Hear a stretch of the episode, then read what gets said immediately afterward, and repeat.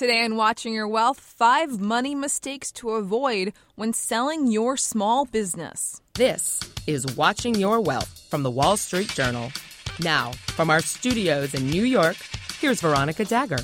This is Veronica Dagher, and you're listening to Watching Your Wealth, where you learn all you need to know about building your wealth and protecting your money.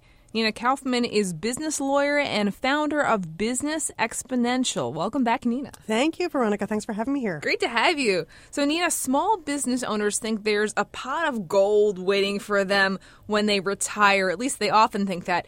What do you say to them though? Because I've heard stories that that might not always be the case. You know, it's not. Very often, small business owners will look at the always after me Lucky Charms, you know, looking for that pot of gold at the end of the rainbow, but they don't take the steps to make that happen until it's the moment where they say, "I need this to happen." And then it's and it's late. a it's a longer term process, and very often it's too late. Wow. Okay, so let's go through some of these mistakes that you said. The first one is they make pie in the sky projections about their business. What does that mean? Yeah, well, business owners are optimists. You have to be if you're going to be in business, and they very often look at things with sunbeams and unicorns in their head. So they're not often making sure that what they see as their gross revenue line is, is, accurate. You know, are the numbers and the finances, financial projections in there accurate? And also, they're not looking at the bottom line because it's really the bottom line. Oh, that's yeah. going to determine your sale price. it's the It is- profits, right. Mm-mm, that's right. It- yeah, and hopefully there are profits. Right, is, that's yeah. the big, uh, big thing. Um, so, what else in terms of other mistakes? Um, life after selling that business can be tricky, and sometimes people don't necessarily know what they need to live on. Right? Yeah, well, especially if you've been, you know, taking, let's say, the golf club membership through, Through the business. Okay, and yep. all kind, those kinds of expenses. So, not really seeing, "Gee, what are you, what are you left to live on? What is it that's that's truly left? What is your lifestyle really like?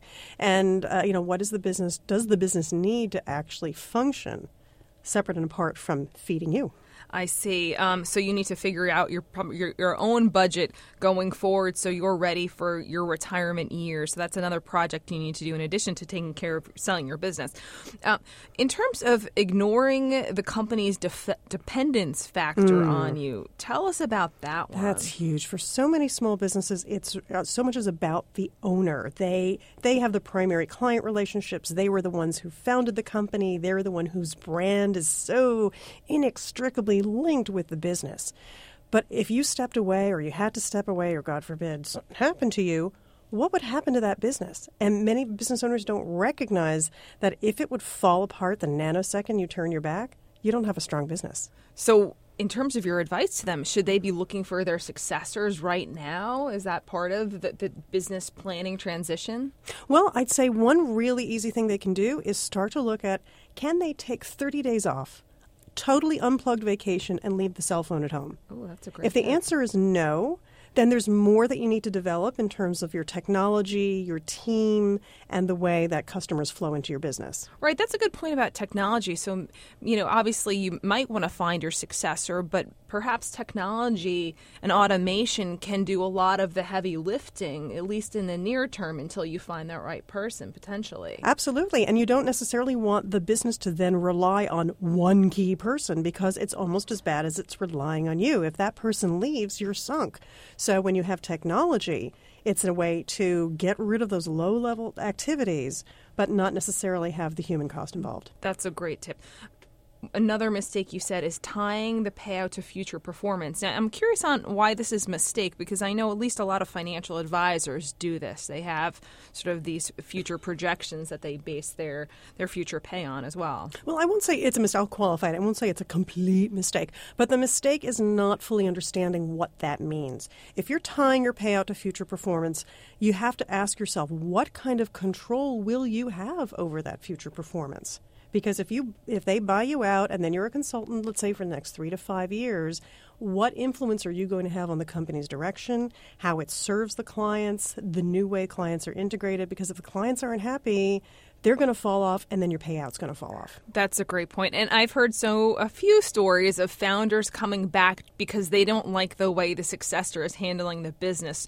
Uh, the clients aren't happy, as you said, or they just don't like the direction things are going, and then they miss the, that uh, that whole drive, that whole process of having a business. So I, I Yeah, found well- that a bit interesting. Yeah, and I'd say one of the things that business owners don't look at when they're look, when they're trying to get out, because sometimes they're so desperate to get out, Yeah. is they want to look for a good, what I'll call a corporate culture fit.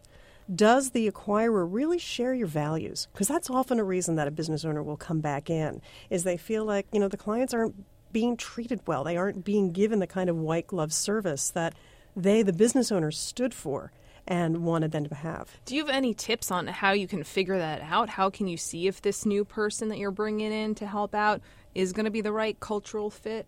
Sure. Well, one of the things that you want to look for in, let's say, your buyer is to talk to some of the employees. How do they feel about working in the company? What kind of turnover do they have? Uh, getting more information about how exactly they serve their clients and what does that client service process look like?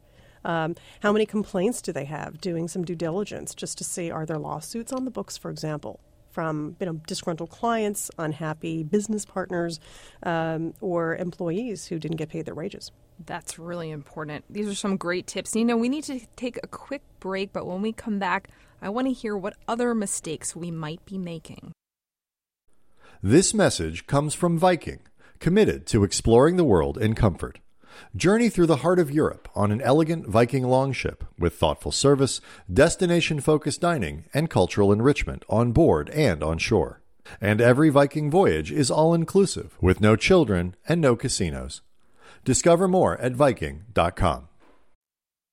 Keep tabs on the markets. Listen to WSJ's Money Beat podcast for straight talk on Wall Street that's right on the money. WSJ Podcasts. Listen ambitiously. This is Watching Your Wealth from the Wall Street Journal. Now, from our studios in New York, here's Veronica Dagher.